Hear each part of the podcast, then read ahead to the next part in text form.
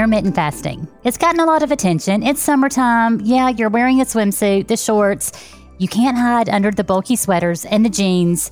So, weight, of course, is at the top of your mind. And you've done intermittent fasting before and it worked. So, what's different now? We're talking intermittent fasting for the middle aged woman. You may be doing this all wrong. And today, I'm going to give you the lowdown.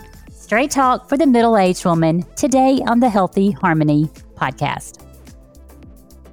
Welcome to the podcast. It's Jennifer, your uh, your host, and um, I am a dietitian turned functional medicine health coach, and I'm about to add midlife women's hormone specialist to my list of credentials, and I'm really excited about that. So, uh, this summer, I'm either working, coaching, uh, or I'm studying. So, this is a six month hormone mentorship, and it is absolutely incredible one of the smartest things I've ever done.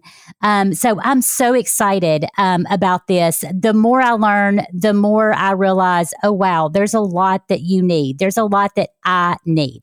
So just know as I'm learning, I am working diligently to put together an extensive hormone program just for you so you can benefit.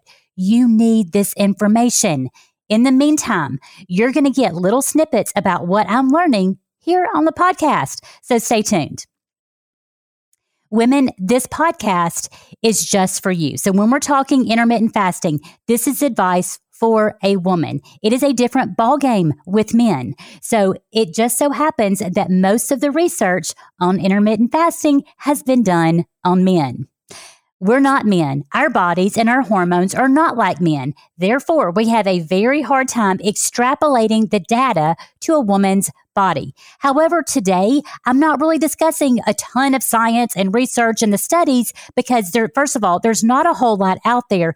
I'm just going to discuss with you the mistakes that I've made and the mistakes that I've heard my clients make because I want you to have the right information so you know what's right for you. There are tremendous benefits to intermittent fasting. There's no doubt about it. Um, remember, when we say intermittent fasting, it's simply a time when you're going without eating. You're fasting for a period of time, then you have a period of time when you're eating. Um, so we're going to kind of get into that today. And um, I want you to understand that when we talk intermittent fasting, there's a lot of different things at play here. And I think you're going to understand that at the end of this podcast. So when we're talking your success with intermittent fasting and reaping all the benefits from that, it can vary dramatically based on your age, your hormone status, your thyroid function, your stress levels, and your adrenal sufficiency. What? Wait, Jennifer, you mean it's not a one size fits all? No, ma'am, it's not. I don't care what the freaking TikTok video says. It's not a one size fits all. So, this is information you need. So it can really vary based on thyroid function. So just to give you a little bit of information about the thyroid, your thyroid regulates your metabolism key nutrients are needed for proper thyroid function. So when we dramatically cut calories, it damages the thyroid. Also, the thyroid is greatly affected by stress. Extreme calorie cutting, not getting those key nutrients, is stress to the body. So keep that in mind. Adrenal function. You heard me say the words adrenal sufficiency. The adrenal glands are a pair of walnut sized glands. They sit on top of the kidneys. They produce two key stress hormones. Um, cortisol and adrenaline. So you've heard the term adrenal dysfunction, you've heard the term adrenal fatigue. The proper term is HPA axis dysfunction, HPA. It is a feedback loop, a very crucial feedback loop. So HPA stands for your hypothalamus, pituitary, and adrenal axis. Think of it as command central. It is responsible for carbohydrate metabolism, digestive function, endocrine function. Remember, your endocrine uh, function is hormones, blood sugar, insulin, etc. Detoxification, mood, bone health, brain health, and more. There's a lot that rides on your adrenal glands, that HPA axis feedback loop functioning properly. Uh, so, what I have seen uh, based on my health and working with so many clients, HPA axis dysfunction is one of the key drivers that is absolutely destroying your health, keeping you in an inflamed state, keeping you in a state of hormone imbalance, blood sugar imbalance, and making insulin resistance and making weight loss, weight maintenance pretty much an impossibility. Okay. Uh, and it's absolutely wearing you out because there's so much fatigue um, associated with this. And you're like, oh my God, is it just me? And then we always feel guilty when we don't feel good, right? Because we have so many people depending on us. So adrenal function is so very important. We will get, we'll take a deep dive into these larger topics in the future. But I wanted to introduce you to thyroid and adrenals because they play a very key role when it comes to your success with intermittent fasting. I've had a lot of uh, guests on here talk about intermittent fasting, and there is uh, there's just some different information out there. There can be a difference. Uh, it looks like that a woman after menopause may be able to get away with a longer fast uh, because her hormone status is different than a woman in perimenopause. Um, but that is only if that person is very very healthy. However, uh, what I have learned in this extensive hormone education and what my hormone mentors recommend for all women is nothing longer than a 12 to 14 hour fast. Okay. So that is the bottom line. So let's get into it. What are some mistakes you're making with intermittent fasting? What are some of the mistakes that I've made with intermittent, intermittent fasting? Number one, you're skipping breakfast and calling it intermittent fasting. Number two, you are undernourished. You're not getting adequate nutrients. You're not eating quality, nutrient dense, real foods. But heck, you're like, okay, I'm intermittent fasting, so I'm doing a good thing. Number three, you're backloading your day with all your food, all your calories, and let's be honest, all your alcohol, your alcohol content. This dramatically affects your sleep. You're shooting yourself in the foot. Huge mistake. Number four, you're waiting until you get hungry to eat. Did you know that hunger, your body giving you that hunger signal, is a really good thing? Hunger is a sign of a healthy metabolism. Yes, give me a healthy, a healthy metabolism. Number five, you already have a lot of stress and you're piling stress on the body by not eating enough during that eating window. You're not eating enough. So this affects your thyroid. This affects the, the adrenal glands. To the body, stress is stress. It doesn't differentiate between different types of stress. So not getting enough to eat, not having adequate nutrients is a form of stress.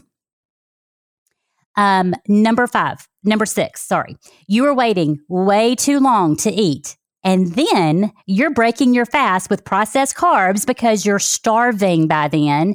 And this dramatically affects your blood sugar. You're in a fasted state, and then you break the fast with carbs, and it's putting you on that blood sugar roller coaster. It's a disaster. And finally, number seven, you keep trying the same thing because it worked for you before, or because you saw a TikTok, TikTok video and you want to keep trying. Remember, the definition of insanity is doing the same thing over and over and expecting different results. So, what do you do? You start to do things differently. Midlife women, listen to me, my friend. I'm in the same boat as you. What used to work for you is not going to work now. You have to change your strategy due to declining hormones. If you want the benefits of intermittent fasting, without shooting yourself in the foot, here's some guidelines for you. Number one, choose a simple overnight fast of 12 to 14 hours when you're sleeping okay? You're not you're not eating uh, you're you're sleeping right? So just choose that simple overnight fast of 12 to 14 hours. Avoid eating 2 to 3 hours before you go to bed. Otherwise your body is digesting food and that's going to keep your heart rate elevated and really prevent good restorative sleep.